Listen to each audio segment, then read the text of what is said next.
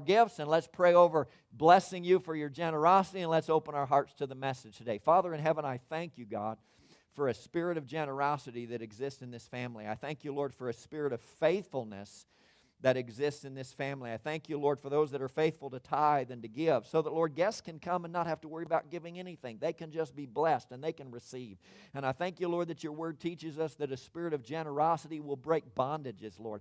Father, I pray that we would not give, as Paul said, not to give grudgingly or under compulsion or simply out of necessity, but we would give joyfully and cheerfully. Continue to expand and make a spirit of generosity contagious among us so that any bondages that we have in our lives will be broken. I pray for freedom in every area of our lives, Lord, in every area of our lives. And Father, now we look to your word. We thank you for your word. And we open our hearts, even as we've opened our heart to your spirit, we open our minds to your spirit. We open our minds and our, our spirits and our souls to what you would pour into us through your word. Lord, I pray today that we would receive your knowledge, we would receive your wisdom, we would receive your understanding today about some very important things. In Jesus' name, amen. Amen. So we're continuing a series in the book of Genesis. We are at the very beginning of the book of beginnings. And uh, we're going to be looking today at Genesis chapter 1, verse 27, and then we're going to skip over to chapter 2, verses 18 through 25. So, whether it's on an app or a pad or a phone or a hard copy, and if you don't have a Bible, you can hold up your hand and we'll have somebody bring you a Bible. If you don't have a Bible, hold up your hand. We'll have somebody bring you a Bible. If you don't own a Bible, you can keep it. We'd be glad for you to have it. But we're continuing this series in the book of beginnings, and our our big idea for this series is that the first story in the Bible tells us some of the most foundational truths about God and humanity. Some of the most, if we don't understand these things, there's going to be a lot that we don't understand. And a lot of times we skip over passages of Scripture that have become so familiar to us that we just kind of, well, I've done that before, I've read that before, I've studied that before. But we're going back and looking at some of these passages that we kind of take for granted. We don't want to take the truths that they teach us for granted. So the first story in the Bible tells us some of the most foundational truths about God and humanity. And as I've been restudying this, I've looked at six. I'm looking at six basic foundational truths that we need to know about God and about us. And first, we said God exists and He is the Creator. God exists and He is the Creator. All of these messages are online on our website. Second, the second truth we looked at is that the biblical creation story makes perfect sense.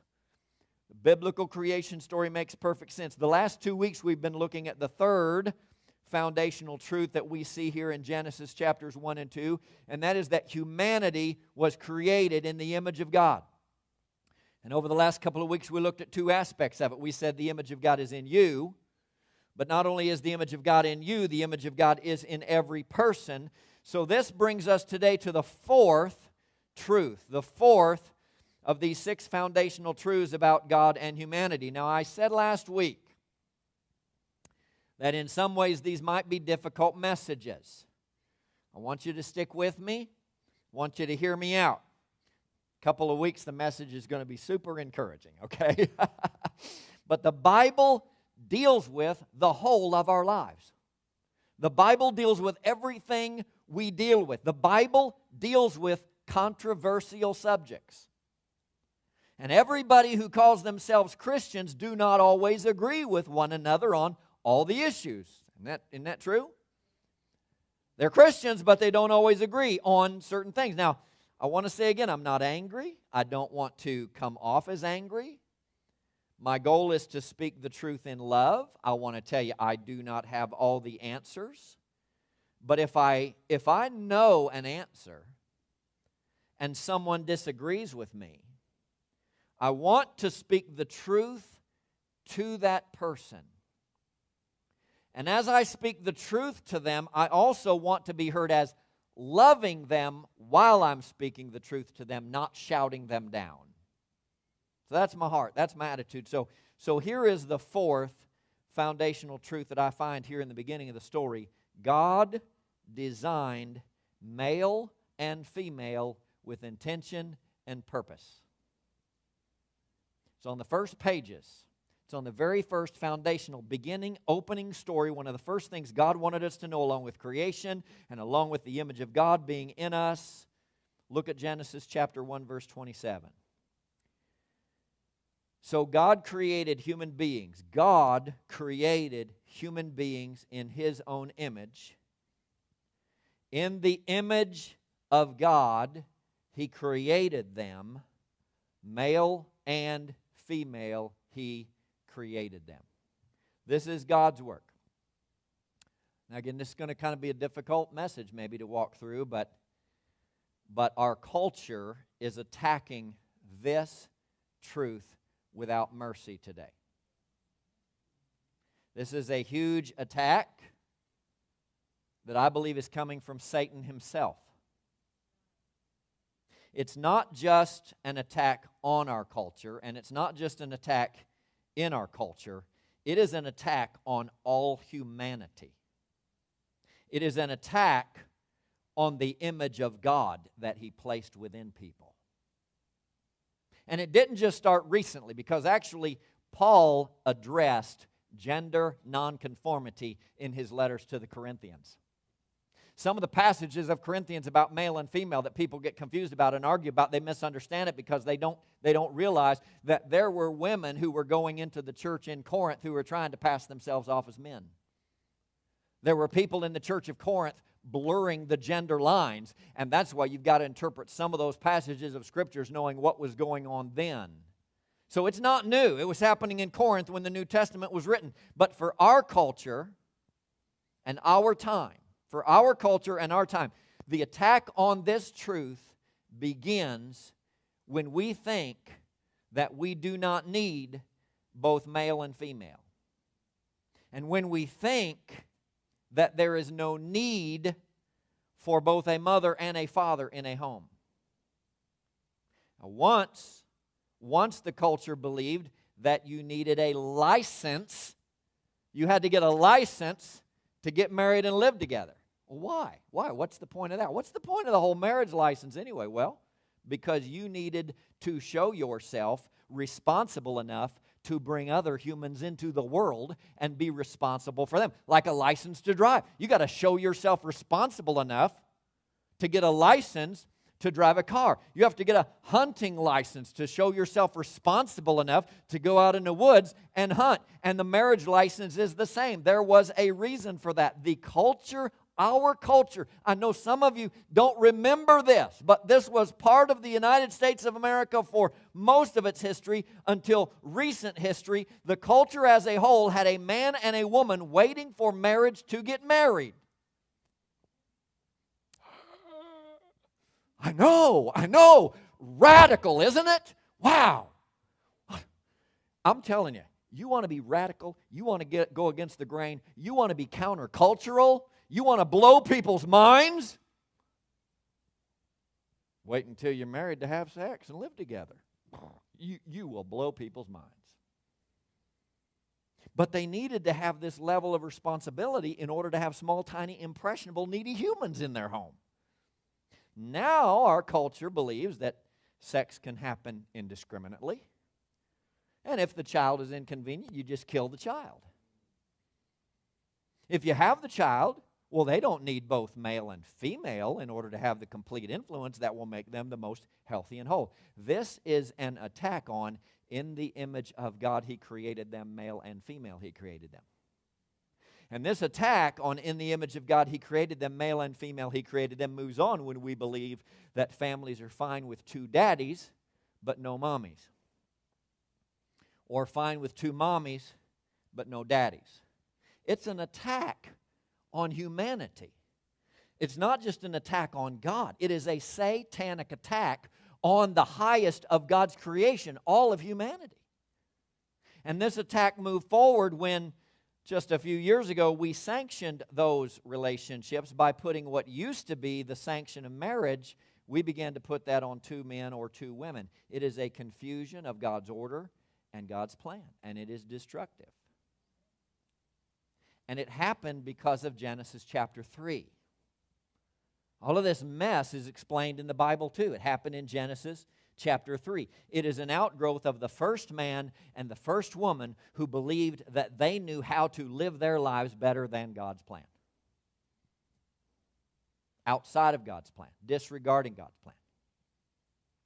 And this attack is further seen when the father abandons the home when the father abandons the home, leaves the mother to do it all. It's an attack on in the image of God, He created them, male and female, He created them. But let's be clear about where this attack comes from. The attack in the garden came from the tempter. And the attack today comes from the same place. Ephesians chapter 6, verse 12 For we are not fighting against flesh and blood enemies, folks. We're not fighting against politicians. We're not fighting against school educators. We're not fighting against, you know, revolutionary, radical, sexual revolutionaries or whatever. We are fighting against, we are not, not, not fighting against flesh and blood enemies, but we are fighting against evil rulers and authorities of the unseen world. That's where the battle is against mighty powers in this dark world and against evil spirits in the heavenly places. So we've got to know where the attack comes from because if we forget that, we will be shooting at people that we are supposed to be loving. A couple of months ago, just a couple of months ago, one of our own Tennessee United States senators asked the most recent Supreme Court justice this question What is a woman? The Supreme Court justice, who was a nominee at the time, claimed that she could not answer that question. It's mind blowing, isn't it? A documentary has been produced by the same name called What is a Woman, put together by Matt Walsh in the Daily Wire. The documentary examines the question and attempts to show that there is a clear distinction between male and female. That the science is certainly clear on that. Biology is certainly clear on that. And that the attempts to erase male and female as objective truth is resulting in horrible abuse to our children. And already, many are growing to regret the life altering, irreversible choices they have made in moments of confusion. This didn't just start yesterday. There is enough now that there have, there have been studies done on those who have transitioned their genders 10 years ago, the vast majority of them are unhappy with depression and regrets greater than they had before they transitioned. It is destructive, it is a satanic lie. Yet the pursuit of erasing gender and changing gender continues unabated in our culture. Pastor, why are you on this? Male and female, he created them. The image of God, the design of God. Not my, it's not my idea. I didn't come up with the idea of boys and girls. It wasn't my idea. It wasn't any preacher's idea. It was God's idea for a purpose. Now, Matt Walsh, this is interesting. Just stay with me. Matt, Matt Walsh, who produced this documentary called What is a Woman, he, he claims to be a Christian, yet in the documentary, he, he makes no reference at all to God, no reference at all to Jesus or the Bible in the documentary. And he's saying he, he simply wanted to present what he sees as clear, objective truth in the face of what he sees to be ridiculous and destructive. And he didn't want references to God or Jesus or the Bible to prejudice his argument because he thought, well, they'll just, they'll just dismiss me as a radical Christian freak nut. So, so he produced the documentary without any references whatsoever to his faith. Now, I have not seen the documentary, and I, I don't endorse everything that comes from Matt Walsh in the Daily Wire, but there's another guy named Jason Whitlock who wrote a commentary about the documentary. Now, Jason Whitlock, he, he was a sports journalist and a sports columnist, but he's expanded now beyond the world of sports to speak into our culture at large. And so he titled his recent column, Matt Walsh's What is a Woman is Great, but America must first relearn what is a Christian. It's not a preacher. This is a, this is a sports journalist and columnist who's, who's now got a, a blog and a podcast that discusses much wider things than sports. Matt Walsh's What is a Woman is great, but America must first relearn what is a Christian. Here's, here's some of what he said in that column. And I, I'm saying this because I agree with it, and I don't think it can be said much better than he said it.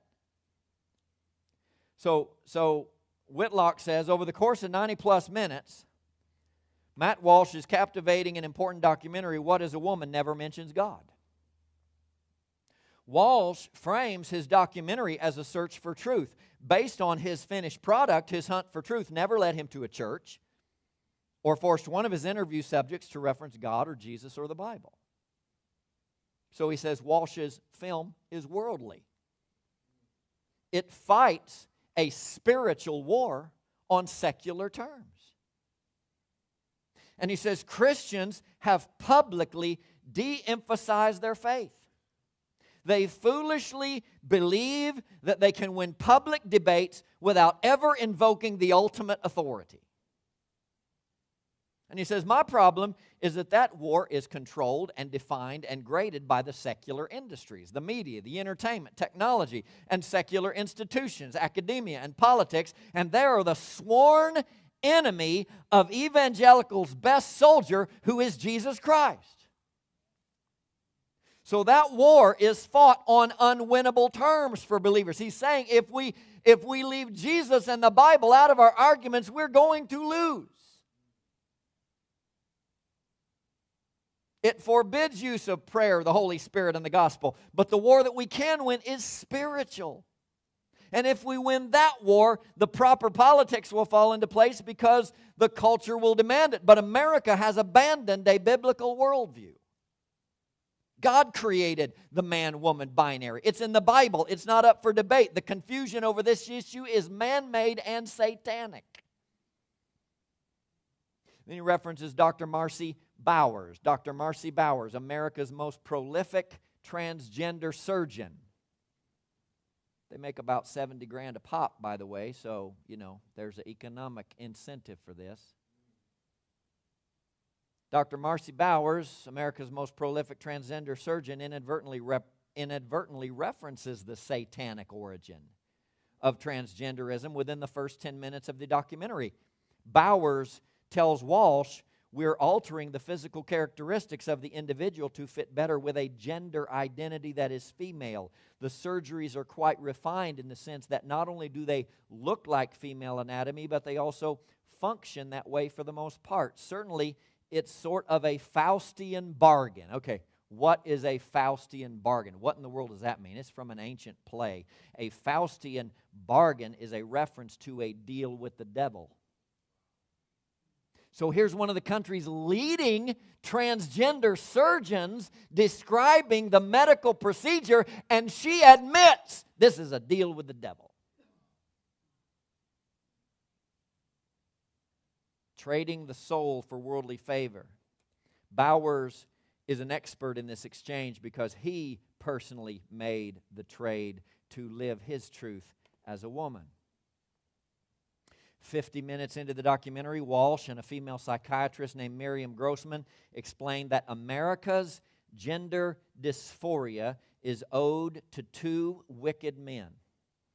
Alfred Kinsey and John Money. Kinsey lived from 1894 to 1956. He is a celebrated American biologist. He founded the Kinsey Institute for Research in Sex and Gender and Reproduction at Indiana University. By the way, at the time, Kinsey did his research, I, and I know a little bit about this because we lived in Indiana most of our lives, and they still have the Kinsey Institute on the campus of Indiana University.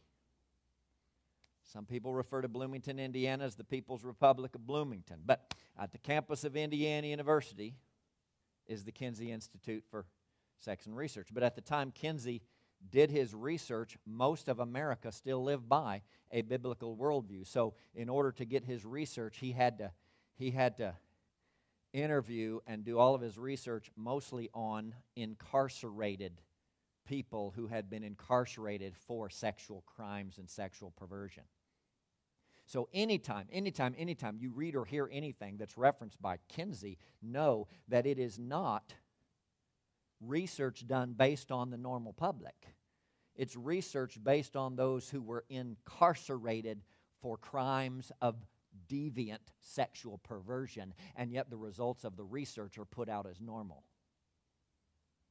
Deny anything, deny anything that comes from the Kinsey Institute. He wrote two infamous books Sexual Behavior in the, Mo- in the Human Male and Sexual Behavior in the Human Female. He is the founding father for normalizing human perversion. He was an atheist and he was bisexual himself. Grossman told Walsh he wanted to rid society of Judeo Christian values when it came to sexuality. He worked very hard to do that, and I would say he succeeded. Anything from Kinsey is satanic and demonic. then there's John Money, who lived from 1921 to 2006. He's a celebrated psychologist. He invented the concepts of, he invented, he invented the concepts of gender identity, gender roles, and sexual orientation. He was a pioneer in advocating for sexual reassignment. He fought to normalize pedophilia, which is already happening in our culture. There are many who are promoting this, many who are campaigning it, and, and for them it is the logical next step in the evolution that they are seeking. He argued that boys as young as 10 could engage in consensual sex with men in their 20s and 30s. Money is a founding father of transgenderism. The gender dysphoria movement is rooted in hostility to religious faith, it is satanic. I'm still working from Whitlock's column because it's so good and I agree with it. Religious faith is rooted in respect for and accepting of and pursuit of truth. The absence of God signifies an absence of truth. Hostility to truth signifies a hostility toward God. So the war on truth is spiritual, and there is zero advantage to avoiding the spiritual aspects of this. Again, we wrestle not against flesh and blood. It is good versus evil. It is God versus Satan. It is the oldest and most compelling historical narrative in the history of the planet. As you can see, it started in Genesis chapter 1, 2, and 3. So only God, only God can save us from the madness that what is a woman exposes. He says the documentary put the wrong people in the crosshairs. Christians, most especially ministers, so I'm preaching to myself, need to be shamed, embarrassed, and ridiculed. Our churches and leaders, the institutions and people that reflect our collective will, bow to politics and the social media matrix far more than truth. We allow them to choose political allies rather than spiritual ones.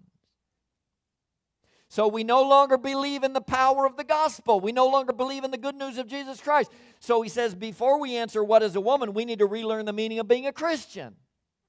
That fundamental understanding will directly lead to a reckoning for ministers who have cut their own Faustian bargains, transitioning from so called disciples to political actors. So let's go to Genesis chapter 2 now. Genesis chapter 2, God puts the male and female in a garden. They've got the image of God in them. No other aspect of creation does except humanity. The image of God, male and female, He puts them in a garden to tend it, to work it, to care for it, to multiply the creation there. Genesis chapter 2, everything is still perfect as God intended and designed it to be. No fallen nature, no sinful desires. Genesis chapter 2, verse 15, the Lord God placed the man in the Garden of Eden to tend it and watch over it. And then verse 18 Then the Lord God said, It is not good for the man to be alone. I will make a helper who is just right for him. So the Lord God formed from the ground all the wild animals and all the birds of the sky. He brought them to the man to see what he would call them. And the man chose a name for each one. He gave names to all the livestock, all the birds of the sky, and all the wild animals, but still there was no helper just right for him. So the Lord God caused the man to fall into a deep sleep. While the man slept, the Lord God took out one of the man's ribs and closed up the opening. Then the Lord God made a woman from the rib, and he brought her to the man. At last, the man exclaimed, This one is bone from my bone and flesh from my flesh. She will be called woman because she was taken from a man. This explains why a man leaves his father and mother and is joined to his wife, and the two are united into one. Now the man and his wife were both naked, but they felt no shame. Now, think of this. Uh, uh, another very good book I'd recommend to you is by a man named Dan Kimball. The book is called How Not to Read the Bible. How Not to Read the Bible. And he, and he, and he discusses all the seemingly confusing passages of Scripture today that a lot of people use to, to attack God and Christianity. And, And he says there are some questions that come up when you read this phrase in Genesis 2:18, it is not good for the man to be alone. I will make a helper suitable for him. It has been incorrectly taught, listen, it has been incorrectly taught that this verse indicates the woman is in some way less than the man when it says she was created as a helper for the man. In our contemporary English language, when we think of a helper, we think of an assistant to a more skilled person or a subordinate. But the meaning of the word to the original audience of Genesis is different.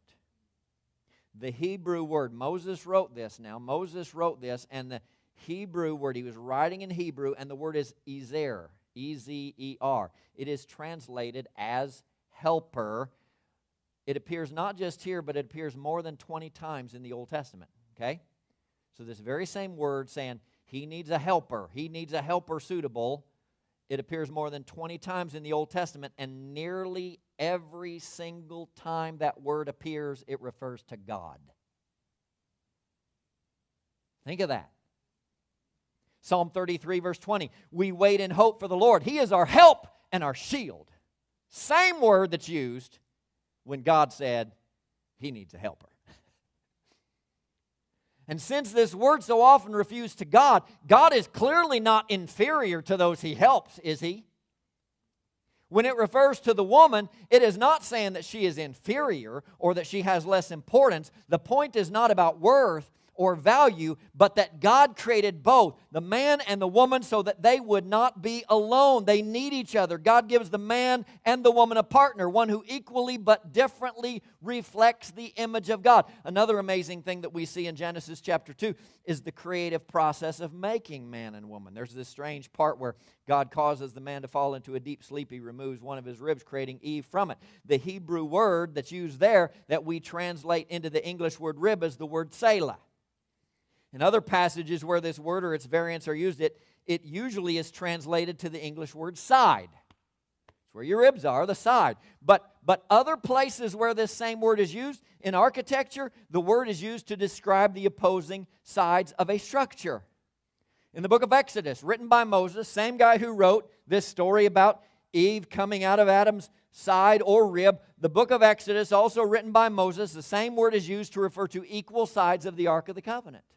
Same author, using this word to refer to equal sides, equal parts. The word is also used for the sides of the altar, in both cases meaning equal and opposite sides of the object, just like sides of these altars right here. So God was communicating that in the beginning, He created Adam and Eve to be a beautiful image of two equal parts, side by side, with no subordination or inequality. They were not identical, but they were equal and they're mutually together serving God in community together with no hierarchy or chauvinism or polygamy. Wasn't God's plan. There are no female in the kitchen or barefoot and pregnant jokes in the Bible. In the beginning, they were designed to serve God together as equals, and God even says they are one flesh. So clearly, the creation of man and woman, male and female, created in the image of God, is a story of two parts equal but different, clearly different, and clearly meant to go together, fit together, and be together. Now, it says it's not good. It's not good for the man to be alone when he prior to the creation of Eve. Why is it not good? John Mark Comer says in his book Loveology. Why is it not good? Well, there are two problems. First, Adam is alone. That's a problem because he's created in the image of God and God exists in a web of relationships. God didn't create humans because he was lonely. God was never lonely. He's never been lonely. There's the Father, the Son, the Holy Spirit. They've got a tight relationship so much so that you can't hardly tell the difference between them. God the Father, God the Son, God the Holy Spirit in relationship. So he created us in his image to be like him, to reflect him, and aloneness is not a reflection of him. Isolation is not a reflection of him. So it was not good when the man was to be alone because to be in the image of God means to be in complementary relationships. Adam was hardwired for relationships, so his aloneness is not a good thing. The second problem is one of logistics. Adam is called upon to take care of the garden. This is not a quarter of an acre in your backyard. This, this garden. If you do the math, if you do the math, you figure out the garden was the size of a continent. So it's not a garden in the sense of a park, it's more like a national forest and he sticks Adam there by himself to take care of this massive, massive square, millions of square miles of wilderness. It's wild and untamed, teeming with potentiality. It's too much work for one man. He needs help. There is a calling on Adam's life, but he cannot do it alone. He needs a helper suitable for him. So God says, I'll make a helper suitable for him. And again, that word helper, we talked about it already, is ezer in Hebrew. It sounds kind of derogatory when we translate it into English, like God made Adam this personal assistant, but it's not that way at all in the original language. Ezer can be translated partner, one who comes alongside to help achieve a goal. The exact same word is used for God in the Psalms. The psalmist sings, The Lord is with me, He is my helper. In other places, that same word is used of military reinforcements without which an army would be crushed. So, a helper is not an employee. A helper is not someone who works for you. A helper is not someone you boss around. A helper is an equal. Genesis uses the adjective suitable, meaning helper suitable, one on the same level. If it's someone you love and respect, it's one who comes alongside as a partner in a project, as an ally in war. We all need that kind of helper. Put it another way, we all need help. Anybody here need some help? But we are also unique. In Adam's poem in Genesis chapter 2, he says, She shall be called woman, for she was taken out of man. In Hebrew, it's a wordplay. It says, She shall be called Isha, for she was taken out of Ish. It's Adam's way of saying, She's like me, but she's not like me. She's familiar, but she's different. She's strange. She's unique. Folks, the bottom line is we are not unisex. We are male and female, and it's God's design, and it's a wonderful thing. And confusion on that comes from the enemy. So we are now living in a time that was described in the Old Testament book of Judges. So this is not new, but Judges chapter 17, verse 6, and chapter 21, verse 25 says, All the people did whatever seemed right in their own eyes. You do your truth, I'll do my truth. Everybody does whatever they think they want to do. But Proverbs 12, 15 says, Fools think their own way is right. Proverbs 21, 2 says, People may be right in their own eyes, but it's the Lord that examines the heart. Isaiah 50 or Isaiah chapter 5 verses 21 and 22, what sorrow for those who say that evil is good and good is evil.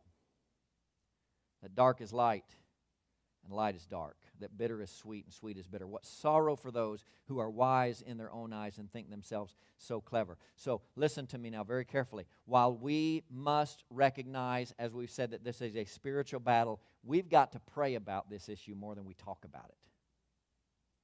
And if we're not going to pray about it, we should stop talking about it. If you're not going to pray about this, stop talking about it. Talking without praying won't do any good, and actually, talking without praying could do harm.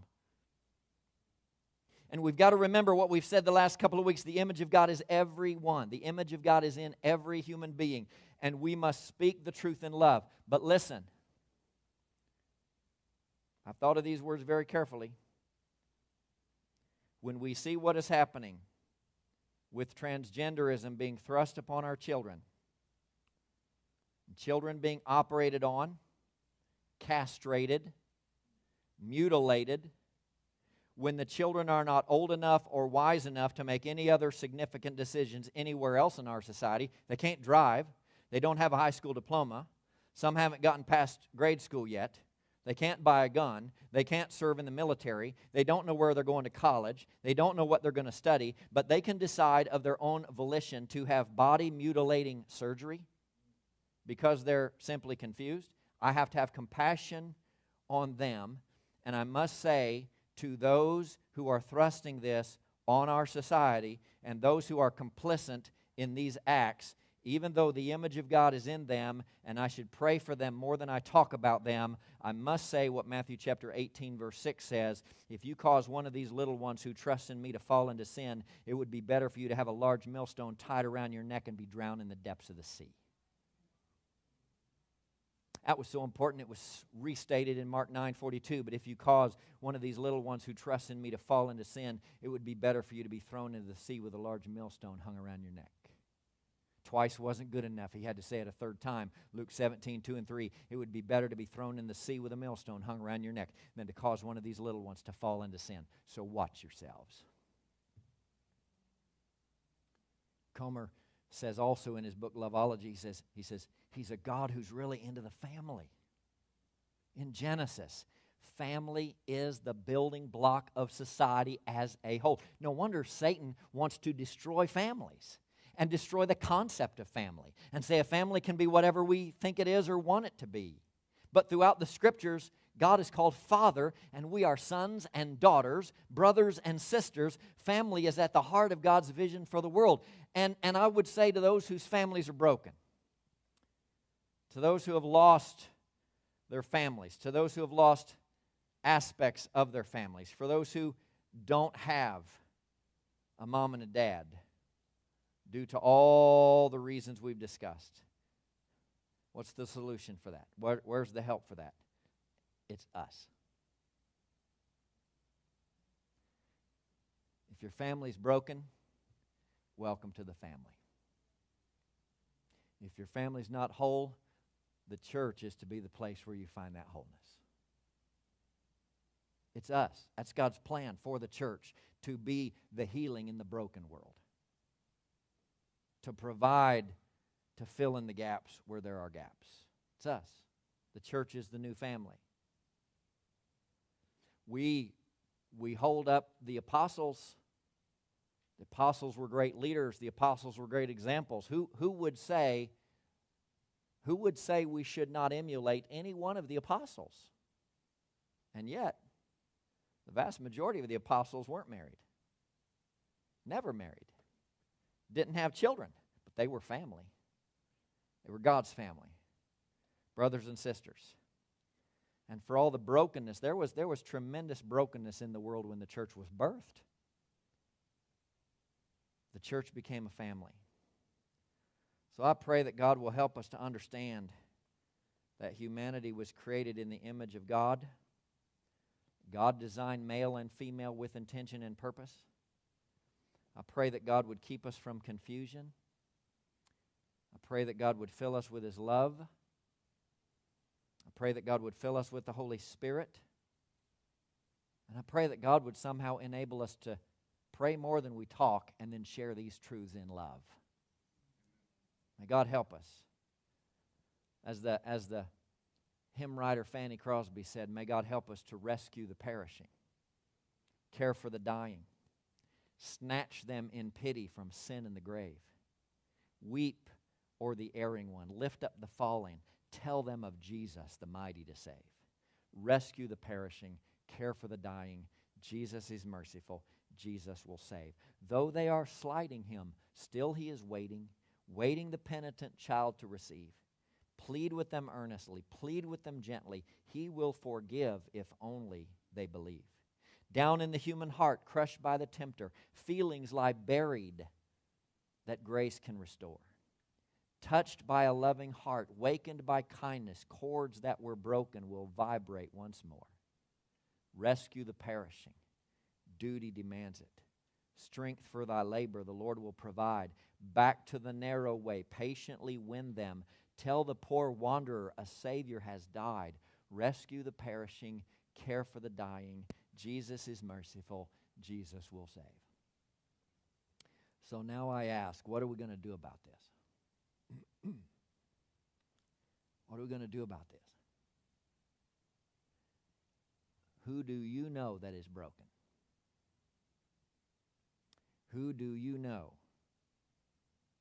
who needs family? Who is God leading you to accept and welcome into your family? Father, we thank you today for your love. Lord, we thank you today for our broken world. And we thank you today, Lord, that you are light in darkness.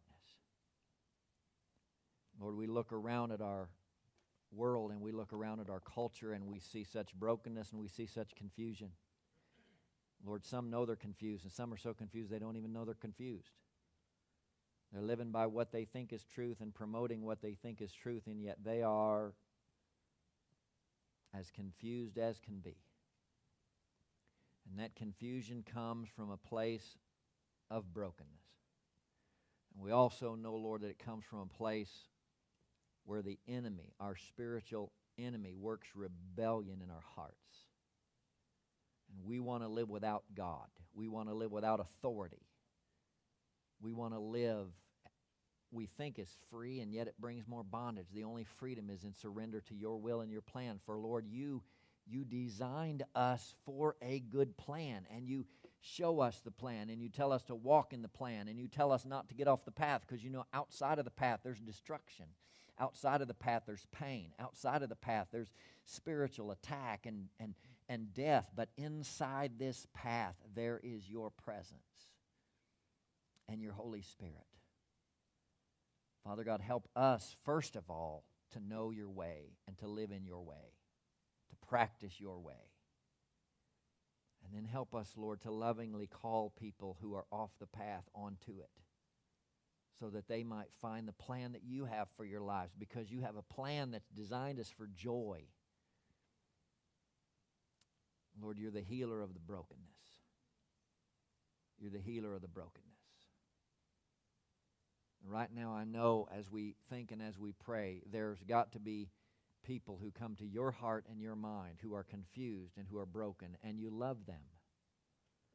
And maybe you've been in arguments with them. Maybe you've been in heated arguments with them. Maybe there's, maybe there's been offenses. And maybe even you need to apologize. Maybe not for what you've said, but how you've said it. And, and maybe you need to go to somebody and reiterate and restate your love for them. But there's somebody you know that's broken. Somebody you know that's broken, somebody you know that needs healing.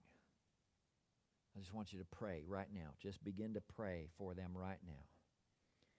What I pray for the ones I'm thinking of right now that are broken, that are confused, that have lost their way. They were even raised, Lord, with truth. They were raised to follow you. But Lord, they've, they've come to believe a lie. They've come to believe something else, and it's brought hurt, and it's brought pain, and it's brought destruction. Lord, we pray that the Holy Spirit would gently, lovingly woo them back. Lead us, guide us, whether to speak or not to speak, what to say, how to say it, with what manner and what attitude to say anything with, or just to step back and pray without speaking. Let your Holy Spirit do the work. Lord, sometimes we need to plant the seeds and then just sit and wait for your Holy Spirit to put the rain on the seeds we planted. Lord, take the weeds out of our own hearts. Take the weeds out of our own lives. Take anything, Lord, in us that is not pleasing to you.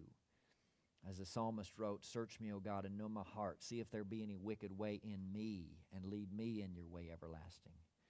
Lord, help me not to be running around pointing fingers at so many issues that I see that I fail to see how you are trying to take the weeds out of my own life. The the confusion out of my own life, the, the destruction that comes in my own life because I'm busy looking at everybody else's garden and not my own. I thank you, Lord, that you created us in your image. I thank you, Lord, that you want us to be a reflection of your image. And I thank you, Lord, that you created us male and female. And I pray, God, that the work of the enemy would be defeated, especially in lives that are close to us. As we said as we began this service, the earth is the Lord's and everything in it. Lord, this city is yours. Our kids are yours. Our grandkids are yours. Our schools are yours. Our workplaces are yours. Everything in this world is yours. And we pray, God, especially in our area of influence and where we live and those who we come in contact with, God, that, that we would be able to bring a restoration of your loving truth and that there would be healing for confusion and brokenness if you today are here or you're watching online and you're not a follower of Jesus, but you've been convicted that you need to change your ways, the Holy Spirit is the only one who can help us change our ways. And to follow Jesus, there is a beginning point, just like there's a starting line at a race. There's a beginning point to following Jesus. It is only the starting point, it's only the beginning. Sometimes we think this beginning point is it. We pray a prayer and we think we've arrived but it's a starting point. It's a beginning point. And we say, I'm going to put my faith in Jesus. I'm going to acknowledge my sins. I'm going to receive His forgiveness, and then I'm going to start on a new path of following Him. You won't be perfectly on that path every day for the rest of your life, but you'll be on a path of following Him. There, there won't be a lack of resistance and difficulties at times, but you'll be on a path of following Him, being with Him to become more like Him.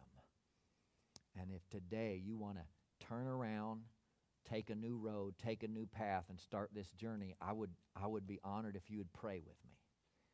And I'll lead you in a prayer if this is your heart to follow Jesus, to begin, to begin to be a follower and a pursuer of Jesus and His absolute truth that is loving and life giving. I want to invite you to pray with me, and I want our church family to pray with us together. It's a matter of saying, I realize I've sinned, and I realize Jesus is God, died on the cross to take away my sins. It, it, it's faith. It's not becoming a member of a church. It's not starting to do more good things than bad things and all that other kind of stuff. It's putting our faith in Jesus and saying, I need to turn and walk a new path. So pray with me right now, if you would. Father in heaven, I thank you for Jesus. Lord Jesus, you are God. You died on the cross in my place because I'm a sinner. I receive your offer of forgiveness and eternal life. I claim you as Lord and help me to be your follower. In Jesus' name, amen. Amen. Let's just thank the Lord. Thank the Lord for his goodness. Thank the Lord for his grace. Thank the Lord for his forgiveness. There is no one else no one else like our God. Praise the Lord. If you prayed that prayer today, maybe for the first time or for the first time in a long time, I would invite you to let us know on that card that we referenced earlier so that you could let us know and we want to pray for you. We want to pray for God to help you and lead you and guide you and direct you. I want the worship team to come back and the prayer team to come to the front. If you have if you have a need today, any need whatsoever in your life, we want you to come for prayer. Maybe some of you, like last week, we just came and knelt around these altars to pray specifically for people we know that we want to see. We want to see their lives change. We want to see them come to know Jesus. We want to see them come to know His truth. If you want to come and just spend some time around the altars praying, praying for our next generation, praying for our schools, praying for our uh, praying for our community do that. But if you have a specific need in your life, our prayer team is here to pray with you, pray for healing, pray for your friends, pray for your family, to anoint you with oil and believe God for whatever you might need in your life. Let's come. Let's receive prayer and let's spend some time in prayer. When the music fades, all is slipped away, and I simply come. Thank you, Jesus. Longing just to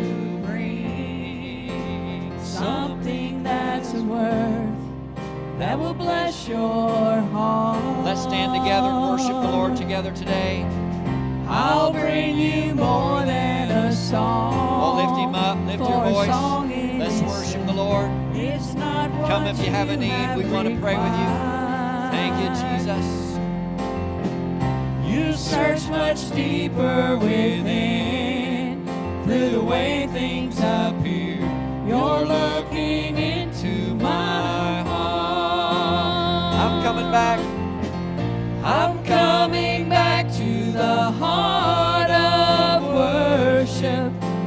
It's all about you.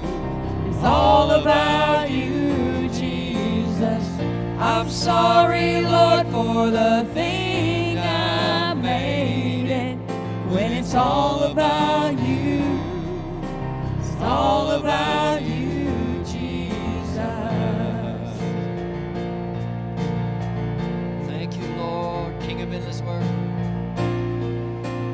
Of endless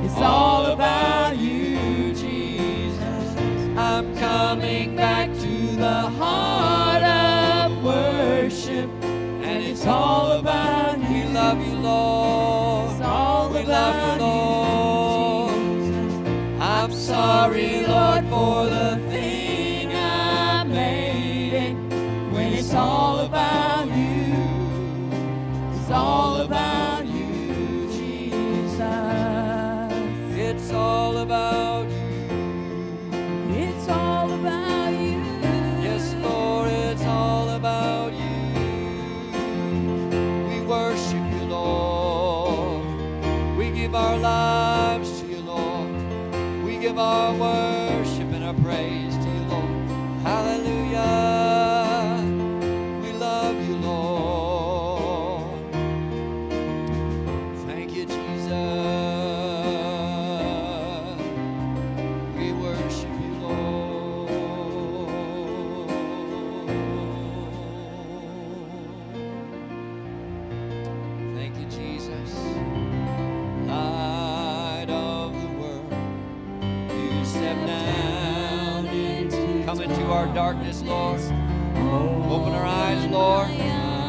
us to see your plan. Help us to see your purpose for our lives, for our community, Lord.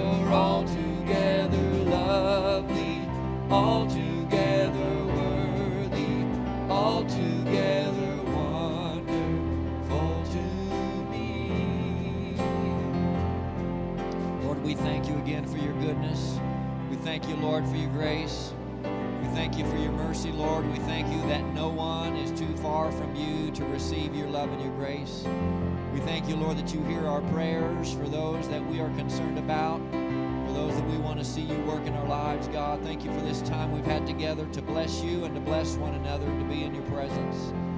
Lord, as we go, help us to take the kingdom of God with us. Help us to realize we are representatives of the kingdom of God, and we bring the kingdom of heaven near to everyone in our community that we come in contact with, Lord. Help us to speak the truth in love, God. Free us from confusion. Lord, help us to be your light in darkness of our community, we pray in Jesus' name. Praise the Lord. If you need to go today, God bless you. Have a wonderful day. Go in the goodness of God, go in the blessing of God. We're going to stick around here for a little while, worship team and prayer team. If you want prayer, you want to spend some more time in prayer, just feel free to come. We're here for you today. Oh, here I am to work.